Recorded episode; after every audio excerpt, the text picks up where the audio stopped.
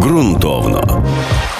Подкаст про сучасне агровиробництво від Continental Farmers Group. Що стосується грошей, 10-15%. коли є необхідність, але немає можливості це внести. В них досвіду внесення дронами вже майже 40 років. Це дуже цікаво. Це великий літальний апарат від 85 до 550 мікрон. Провідні експерти та цінні поради у подкасті Ґрунтовно від Continental Farmers Group. Добрий день. Е, Сьогодні раді вітати вас на континент інновацій. Темою нашої розмови буде агродрони. Е, Це забаганка чи виробнича необхідність. Мене звати Корнієнко Євген, я начальник відділу агрономічного моніторингу полів. Зі мною сьогодні гость е, Ігор Чайківський. Ігор Чайківський є засновником компанії роботизовані агросистеми. Наша компанія е, застосовує активно застосовує у себе е, дрони в виробництві. Е, об'єми, які ми накривали в минулому році, це було близько 9 тисяч гектарів, з яких біля 3 тисяч гектарів ми закрили за допомогою компанії саме Ігоря Чайківського. Про що мова йде? Чому ми використовуємо саме дрони у себе в виробництві? Е, Десикація посівів це прийом, який дозволяє нам швидше зайти з збиранням е, культури. І якщо ем, десь культура доживає нерівномірно, ми таким чином можемо е, це таким заходом компенсувати нерівномірність розвитку, мати, мати повністю суцільне ем, за своїм станом поле перед збиранням. Тобто якість для нас має бути ем, головною складовою цієї роботи, і тому е, для себе ми бачимо е, не тільки контроль за нормою, е, не тільки е, контроль, де саме буде відбуватися ця робота, а також звертаємо увагу на розмір е, краплі. З висоти, е, висоту, з якою е, відбувається е, оприскування, і на яку ширину відбувається це оприскування. Тут я хочу от, попросити Ігоря, щоб він розказав, що, що саме. Ігор, будь ласка, уточни, які саме моменти ви для себе бачите в цій роботі важливими. Ми, власне, якраз є тою швидкою допомогою, яка є позаплановим блоком таким е, у виробничих процесах вирощування сільськогосподарських культур.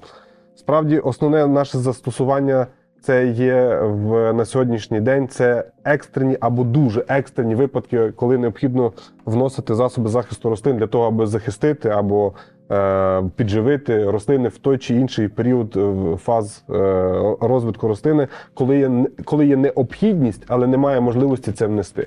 У нас часто таке трапляється. Це залежить не тільки від, від погодних умов, це може бути також і складні рельєфні умови, чи погодні умови. Тобто ми є, залишаємося швидкою допомогою.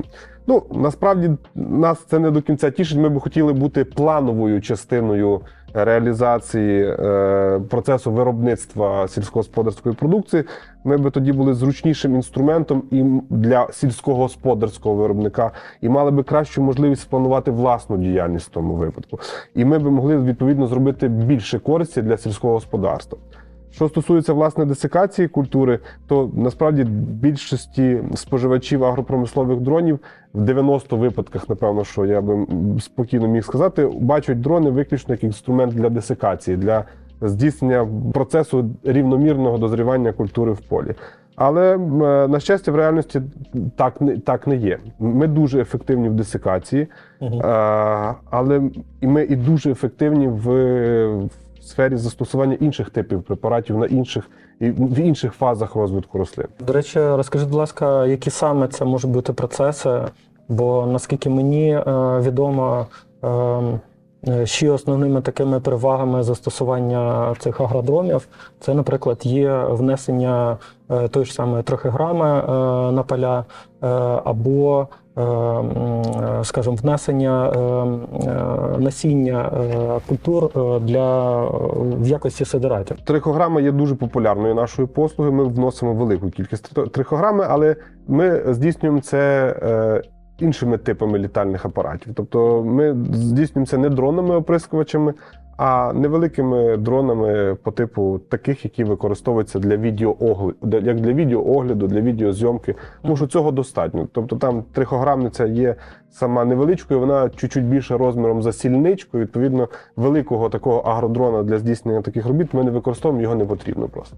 А що стосується власне другого блоку питання, то е, як це не дивно, використання дронів для розсіювання сидератів в Україні повномасштабно поки що не почалося. Цього обладнання є дуже небагато, і є багато сумнівів щодо поверхневого висіву сидератів на по е, вегетуючих сільськогосподарських культурах. Є можливості, які ми пробували здійснювати, наприклад, висів сидератів, наприклад, по кукурудзі, яка дозріває там, наприклад, в липні місяці, або по інших культурах ми вирощували. ну, Ми, наприклад, розсіяли сидерати там на певних типах ділянок, де іншим е, шляхом розсіяти е, практично важко або неможливо. Але воно не набуло поки масовості. Ск- Скажу більше того, воно скоріше вивчається ніж застосовується. А от в чому справді нам вдається бути доволі ефективними, то це, наприклад, у внесенні, е, як не дивно, гербіцидного захисту. Як так само ми дуже ефективно е, застосовували наше обладнання для е, надання послуг по ф- фунгіцидному внесенні, скажімо, по соняшнику. Тобто дуже великі об'єми робіт. Як е, для когось це може бути великою несподіванкою чи сюрпризом, особливо для агрономічних відділів більшості компаній. Але в нас є величезний досвід внесення ґрунтових до сходових гербіцидів. Мгм. І часто, наприклад, коли ми вносили найбільше питань було власне якраз до внесення застосування дронів по внесенню е, на ґрунті. Тому що в, е, звично для всіх величезне застосування величезної кількості води, аби могла утворитися плівка Так, і так, так. далі. От, але насправді е, застосування в період активного, активної роси на ґрунті, в нічний період, якраз е, там, де ми проводили внесення, де здійснювалися порівняння, е, ефективність спрацювання препаратів дроном і колісним м, абсолютно одинаково. Це дуже цікаво. Тобто ви використовуєте саме ті можливості, які дає нам е, ситуація в полі е, під час е, Так. утворення цієї роси. Так. Так, я, я раніше про це навіть не чув. Е, До речі, ми зараз зачепили тему саме точного заморовства е, з боку того, щоб застосовувати е, разом з використанням цих дронів карт завдань. Бо якщо ми говоримо за роботу по гербіцидам, дуже часто ми маємо розподілення цих бур'янів на полі нерівномірно і маючи можливість. Оцифрувати розміщення цих, е, е, цих е, бурянів, відповідно, ми могли б завантажити карту завдання для того, щоб робити по карті завдання. Як у вас чи є досвід такої роботи? Такий досвід у нас є. Таке виконання таких завдань абсолютно можливе. Допустимо, тільки в минулому році, тільки на одному з українських підприємств, ми здійснили більше двох тисяч гектар внесень ґрунтових до сходових гербіцидів з абсолютно адекватним спрацюванням. І Ми розуміємо, що в наступні роки е, ми будемо тільки збільшувати кількість внесень до сходових страхових гербіцидів. Ми застосовуємо таку вимогу, щоб е, на е, цих літальних апаратах були системи GPS. Для того, щоб ми могли за допомогою зняття даних з трекера бачити маршрут цього дрона і ширину, стабільність ширини захвату цього агрегата. Хотів би з вашого боку почути досвід роботи е, з таким підходом щодо якості е, внесення, а також е, декілька слів за ті параметри, е, які використовуються при е, оприскуванні. Тобто, це може бути е, норма е, робочого розчину, висота над е, е, рівнем е, культури і вимоги до краплі. Насправді таке питання е, в нашій роботі виникало у роботі з компанією Continental. Е, Це для нас абсолютно не є проблемою застосування такого трекера. Єдине, що ми не бачимо до кінця необхідності в застосуванні такого трекера, тому що наша система є повністю автоматизована і вона сама є по суті. По своїй суті є трекером. Тобто е, ми аналізуємо і збираємо усі дані е, по полю без е, необхідності використовувати будь-який інший додатковий трекер, тому що наша система малює, як ми кажемо, кожен слід. Якраз вона самостійно малює кожен трек. система є абсолютно автономною і роботизованою, відповідно, втручання в роботу системи зі сторони людини немає необхідності і не є можливим. І відповідно завдання е, виконується дроном е, як роботом. Тобто це є робот, і він виконує його чітко до поставлених завдань. Фактично, робота такого трекера просто дублює цю систему, Мгм. а часто вона її не може до кінця повторити, тому що у нас, наприклад, були такі випадки, коли сідала батарейка в трекері. Дрон продовжував працювати, але сіла батарейка в трекері, і відповідно. Е, Ну, дякуючи Не був тому, записаний. трек не був записаний. Дякуючи тому, що цей трекер виступав лише дублюючою Мгм. системою, ми мали можливість е, витягнути дані і передати їх е, в компанії Continental для того для її аналізу і розшифрування. Тобто, відповідно, ця система в дронах вона є лише дублюючою, Мгм. тому що поки дрон летить, доти він є і автоматично трекером, який пише це завдання. Агроподкаст. Агроподкаст. Continental Farmers Group. Що стосується по препаратів, норми виливу вони є абсолютно різними. Власне, питання в тому, що е, дрони застосовують технологію ультрамалого об'ємного внесення. Ця технологія розробилася е, ще в 50-х, 60-х роках минулого століття. Але ефективного інструменту для внесення не було. В, в силу розвитку препаратів най, найбільш проблемним, наприклад, для застосування в тих технологіях. Е, В перших технологіях умов було, наприклад, застосування препаратів. Вони були в- фунгіцидних препаратів. В основному, оскільки вони залишалися препаратами контактної дії, а інструменту ефективного для внесення, аби покрити е, рослину, залишалося не- було. Відповідно, ця технологія дуже слабо і поступово повільно розвивалася. Але вже в 80-х роках минулого століття е, до, до діла взялися японці. В Японії понад 90% всіх площ обробляється виключно дронами. Ну, в них досвіду внесення дронами вже майже 40 років. Тобто, відповідно, і, е, і відповідно, і застосування цієї технології в них є найбільш розповсюдженим і найбільш розпоширеним. І чому так? Тому що, по-перше, як дрон е, має можливість вносити е, препарат не тільки завдяки силі тяжіння, а дрон працює.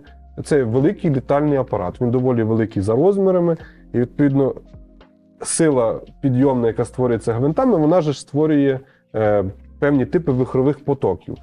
І значна частина препарату якраз вноситься виключно використовуючи силу вихрових потоків. І воно йде зверху вниз, а потім знизу вверх. Також от використання такого вихрового потоку і за рахунок низької висоти польоту над, над культурою е, рослина отримує повністю опилення. Тобто Мгм. ми можемо опилити рослину як і зверху листка, так і знизу листка. Що для агронома дуже відомо Так, добре, так, що що препарат буде застосовуватись швидше, ефективніше, і ми можемо достати, наприклад, бурянчик, який там сховався знизу під кукурудзкою. От що якби к, звичайним методом внесення досягнути, напевно, що чуть-чуть складніше. Погоджуюся. А Щодо висоти, е, на якій висоті зазвичай е, літають ваші дрони над культурою? Ця висота може бути метр над культурою, як і може бути, наприклад, 4 метри над культурою. В залежності від поставлених завдань, від, від е, типу вносеного препарату, від е, норми виливу води, ми можемо регулювати цю висоту. Тобто вона є різною для різних е, типів препаратів, для різних типів рослин. То вона не є якоюсь там статичною висотою, яка от тільки така і все. Вона Мгм. абсолютно варіюється.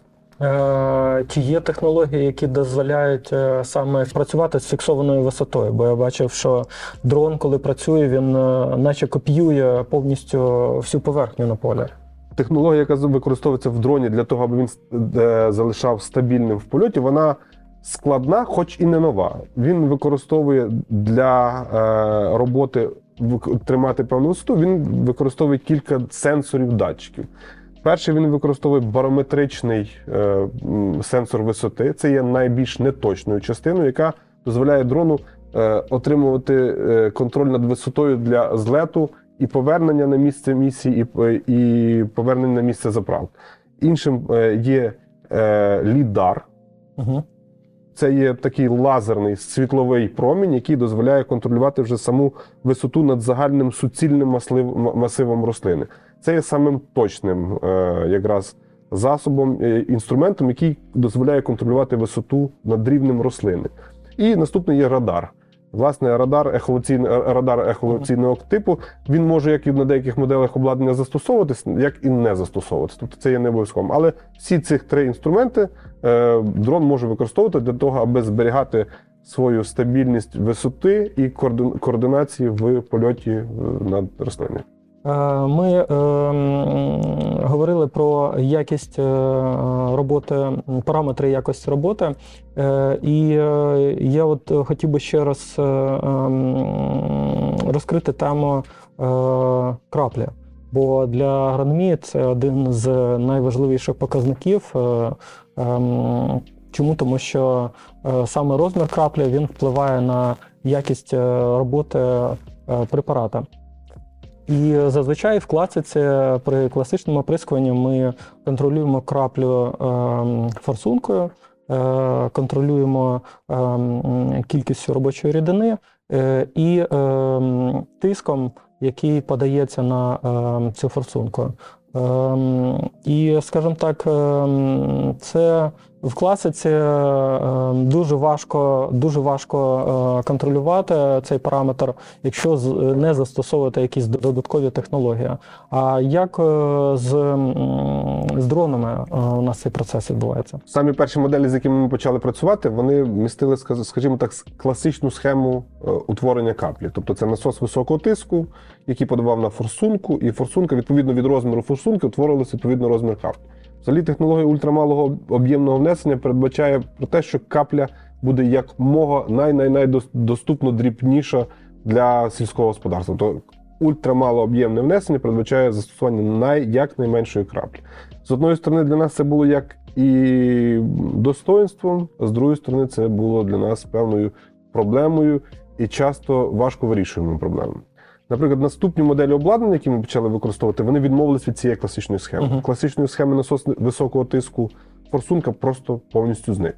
Натомість з'явилися насоси низького типу, перистатичні насоси, е, низький тиск, який подава, подає рідину на спеціально розроблену систему розкидання, яка називається атомайзер. І від швидкості обертання диску, на якому на який попадає рідина, і від інтенсивності подачі рідини на, на, на диск, який, е, е, який розкидає цю рідину, то ми можемо регулювати розмір каплі, не змінюючи форсунку, не змінюючи тиск. Тобто ми можемо регулювати цю каплю, змінюючи швидкість обертання диску. І відповідно е, питання краплі для нас якби відпало. Е, При застосуванні, наприклад, е, атомайзера ми можемо регулювати розмір краплі від 85 до 550 мікрон. Тобто ми можемо цю каплю від нашої від відповідності від- поставлених перед нами завдань, можемо такий розмір каплі виставляти. І от таким чином ми вирішуємо питання краплі. Агроподкаст. Агроподкаст. Continental Farmers Group. Я згадую наш досвід роботи і пам'ятаю, як е, на поле ем, приїжджала раз е, бочка з водою, і фактично нам цієї води вистачало там закрити, е, закрити не одне поле. Е, І я бачу в цьому перевагу. Це логістика е, тої ж самої води, е, не треба її постійно підвозити. Е, Але тут у мене виникає питання, маючи е, біля себе воду, препарати, ем, скажімо, як ви організовуєте е, весь цей процес, е, пов'язаний з змішуванням, з, ем, скажімо, з приготуванням робочого розкладу? Приготування розчину, маточного розчину, готового розчину для внесення в полі, це було проблемою, яка забирала в нас багато часу. В- е, цьому році компанія роботизовані арт-системи розробила власний е, змішувач реактор. І в цьому році вже це питання буде вирішено, наприклад, хоча б для нас. Е, Хоча це буде продукт, який буде просто доступний на відкритому ринку, але в першу чергу ми виготовляємо цей продукт. Ми виготовили, розробили його для себе. Ми зробили такий 300-літровий реактор-змішувач для того, щоб ми могли не чекати на приготування готової суміші на полі, поки для нас клієнт-замовник буде готувати цей е, робочий розчин. Ми тепер будемо пропонувати своєму клієнту наші можливості по виготовленню цього розчину вже безпосередньо в полі. Це зекономить нам час, це зекономить е, клієнту час, ну і відповідно зекономить багато грошей. А взагалі, якщо що стосується грошей, то ми себе вважаємо дуже вигідними для фермера. Власне, наша, ми вважаємо, що нас замовити це в 10 разів дешевше, ніж самому покропити. Як це не парадоксально звучить, але насправді так часто воно і є. Е, і, і я можу обґрунтувати. Будь ласка. Е, насправді, коли ми говоримо про використання дронів, і коли просто порівнюємо, наприклад, вартість надання послуги і, наприклад, собівартість внесення, наприклад, традиційною колісною технікою, то вони стають приблизно дуже схожими. Ну так, ціна, ціна оренди е, Ціна оренди, на гектари. Абсолютно одинаково. Але коли ми повертаємося якраз до тих моментів, коли ми говоримо про те, що ми є швидкою допомогою, е, тоді ми говоримо вже тоді про інші цифри і про різні розра- інші розрахунки. Е, для жодного агронома, напевно, що не є таємницею, що якщо він вносить препарат невчасно, це суттєво впливає на врожайність там, чи, ну, на врожайність тої культури, яку вони вирощують. І відсоток зібраного і незібраного врожаю може бути дуже колосально великий. Тобто це може бути і 30%, і 20%, і 10%, в залежності від того, що саме потребує в даний момент рослини. Якщо це якийсь там тип захворюваності, це може бути 1%. Якщо це якийсь тип, наприклад, комахи шкідника, це може бути інший процент і так далі. Тобто, відповідно, е, ці параметри врахувати важко, їх можливо лише побачити і усвідомити в порівнянні. Але в компанії роботизовані агросистеми має в, в своєму портфелі велику кількість таких кейсів, коли нам вдавалося порівняти, умовно кажучи, як це кажуть, до і після. Коли нам вдавалося, наприклад, вносити препарат тоді, коли, наприклад, іншими технічними засобами це не було можливо. Власне, це один аспект. Наприклад, іншим аспектом є про те, що ми вже говорили. Власне, під час застосування самого оприскування е, е, роботами-дронами ми використовуємо дуже мало ресурсів. Ми використовуємо приблизно в 10 разів менше дизельного пального і майже в 100 разів менше води. Тобто навіть той, хто тягне воду, умовно кажучи, ставка для оприскування, він ж розуміє, що цю воду треба привезти, завести, закачати, прокачати і так далі. Тобто це теж це витрати ресурсів. Для того, аби цю воду привозили, потрібно використовувати працю людини, е, роботу амортизацію техніки. А насправді це враховується дуже мало. Ну тобто, ну воно якось от ці витрати є, а куди їх врахувати? Їх якби ну хтось враховує в оприскуванні, хтось не враховує в оприскуванні. Наступний дуже важливий момент. Ви знаєте, що, наприклад, е, що стосується власне ущільнення ґрунту, то якраз оприскувачі впливають на ущільнення ґрунту саме більше. Ми не говоримо про втрати, які ми несемо, використовуючи технологічну колію, які для більшості агрономів зрозумілі. Хоча для мене було сюрпризом, що багато керівників підприємств, власників сільськогосподарських підприємств не розуміють, що вони несуть навіть будь-які втрати, от використовуючи колісний оприскувач для оприскування рослин, скільки який процент займає, наприклад, технологічна колія. Наприклад, за нашими підрахунками, з якими, напевно, погодиться будь-який фермер, враховуючи розвороти, повороти на полі і так далі, в залежності від конфігурації поля, це може бути від 3 навіть до 10%. Ну, я скажу навіть е, більше цифри. В своїх розрахунках ми оперуємо 10-15%. Це 10-15%. то, що ми прикидали на, на приклад на соняшнику, коли проводимо десикацію, коли соняшник, е, маючи кошики загнуті трохи Вниз. до нижче, він просто чіпляється в е, колії за колеса оприскувача, за днище оприскувача, і таким чином ми просто відбиваємо ці кошики. А якщо це ріпак, то і він так от нахилився Мгм. всередину, його теж. е, Сипе. е, трощаться. Тому я собі е, рахую, що тут є мови, мова може йти і про 15%. Е, розуміємо, що для нас е, це в середньому 400 гектарів за, наприклад, за зміну, яку він може виконати. Це середній, середній показник. В випадку з роботою. Е, Дрона е, цей показник він зазвичай менший. Розкажіть, будь ласка, за е, цей момент пов'язаний з продуктивністю дронів, і чи можна його якось ну, покращити? Так, тут є такий важливий момент. Насправді, коли порівнюють дрони і надпродуктивні колісні оприскувачі, порівнюють один до одного. Так. Але це дуже несправедливо. І я поясню чому. Тому що, наприклад, хороший, великий, висококліренсний колісний оприскувач коштує в найкращому випадку 12 мільйонів гривень і там до 20 мільйонів гривень. В той же час, коли дрон-оприскувач коштує приблизно 600 тисяч гривень. Тобто ми говоримо про те, що вартість дрона приблизно в 30 разів, в 20-30 разів менша, ніж вартість колісного оприскувача. А що стосується, наприклад, продуктивності внесення, то обучені пілоти, оператори дрона в нас з легкістю справляються з однією одиницею приблизно 110-120 гектарів за зміну.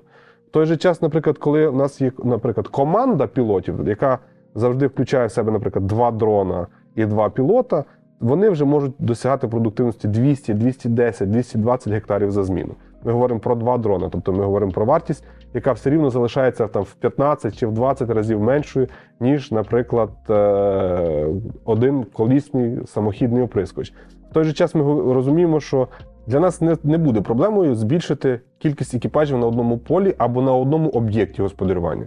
Це не обов'язково має бути одне поле. У нас дуже рідко, коли попадається так, щоб поля були більше, наприклад, там 100 чи 200 гектарів. Середній розмір поля, на яких ми працюємо, це там 30, 40, 50, чудове поле за розміром там 70 гектарів.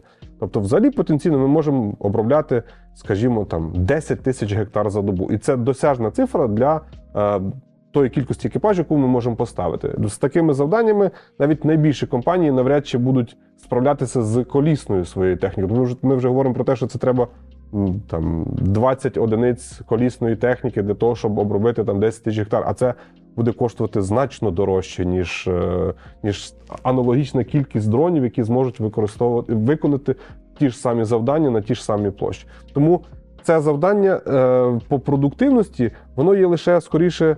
Е, Воно дуже легко технічно вирішуємо це завдання збільшенням кількості екіпажів. Все. Угу. Ем, я хочу звернути увагу ще на те, що ем, дуже великі ризики для оператора ем, є те, що дрон під час е, роботи по периметру поля може зіштовхнутися з якимись гілками з лісосмуги. Для нас, як для виробництва, це потім необхідність все ж таки заходити оприскувачем е, шириною 36 метрів. Ми зазвичай це наша класична такий е, ширина захвату оприскувача, і обходити периметр. Ем, Все ж таки, наскільки обумовлена для вас ця от необхідність відступати від краю? Чи А насправді ситуація виглядає наступним чином. В, е, в нас відступ як такий не зовсім потрібний. За рахунок того, що ми використовуємо повітряний, умовно кажучи, конус, тому ми приблизно завжди маємо близько 3-4 метрів відступу е, для самого типу обладнання. Тому що ми. Нам не треба фізично обладнання для того, аби достати до краю поля до, до краю поля. Тому ми фактично завжди його маємо. Ми завжди відступлені від краю поля за рахунок власне самого типу внесення і схеми внесення е, препарату на, на поле. А що стосується власне перешкод, які можуть виникнути перед обладнанням, то система радарів дозволяє побачити дрону перешкоду товщиною 2 і то більше сантиметра. Наприклад, якщо перешкода гілочка буде меншою, для, для великого масивного такого обладнання це не стане якоюсь там надзвичайно великою чи навіть будь-якою проблемою. Він просто пролетить і він навіть і не почує маленьку гілочку. А велику він побачить. Тому, власне, коли оператор дрона готує поле, контури поля або карту поля до е, роботи, він е, має візуальний обхід власне по контуру поля.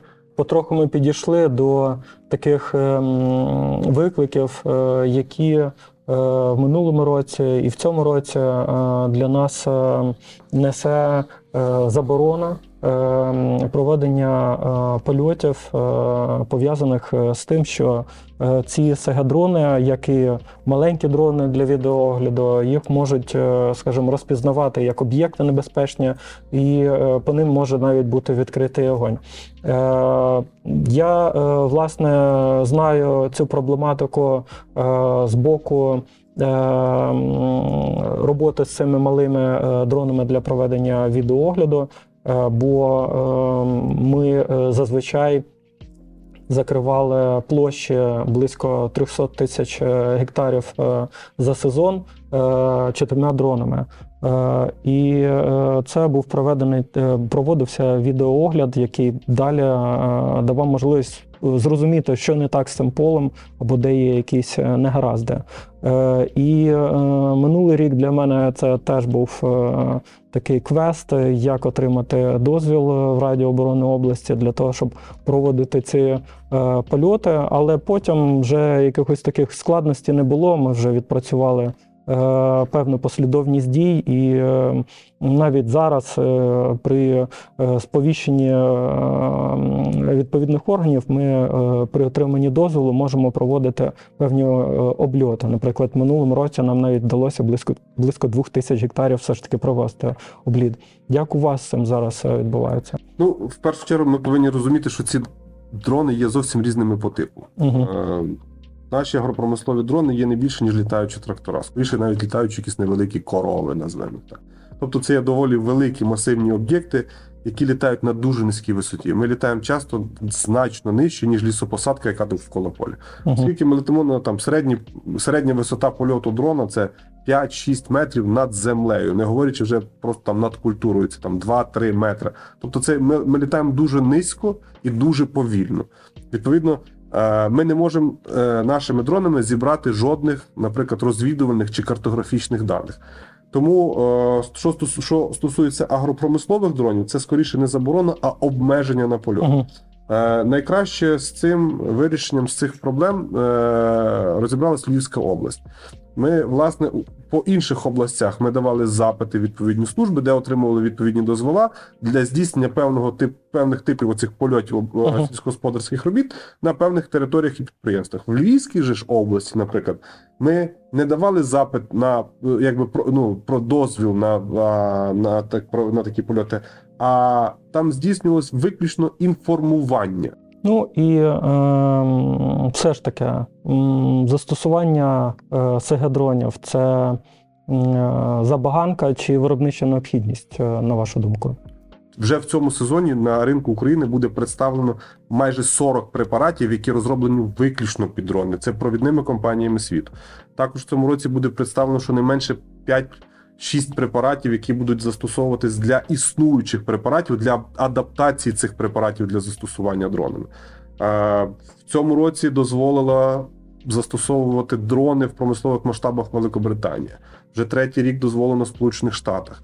Е, Як я вже казав раніше, Японія більше 90% площі обробляє своїми дронами. Тому це не просто забаганка, а на мою думку, це безальтернативна реальність.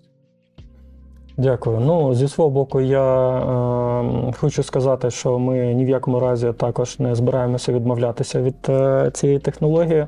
Е, це дає нам е, переваги в часі. Ми можемо вчасно зайти е, тоді, коли оприскувачі не можуть самохідні зайти в поле. Е, це дає нам е, економію е, тих же самих логістика, ресурсів підвезення е, води. І е, саме головне, під час проведення десикації ми не втрачаємо частину урожаю через е, механічне пошкодження. Що ж, тоді е, е, будемо прощатися. Е, дякую е, вам, Ігор, за приділений час, за змістовні відповіді. Е, залишайте, будь ласка, свої е, запитання і до нових зустрічей. Дякую, до зустрічі. До зустрічі. Ґрунтовно. Подкаст про сучасне агровиробництво від Continental Farmers Group.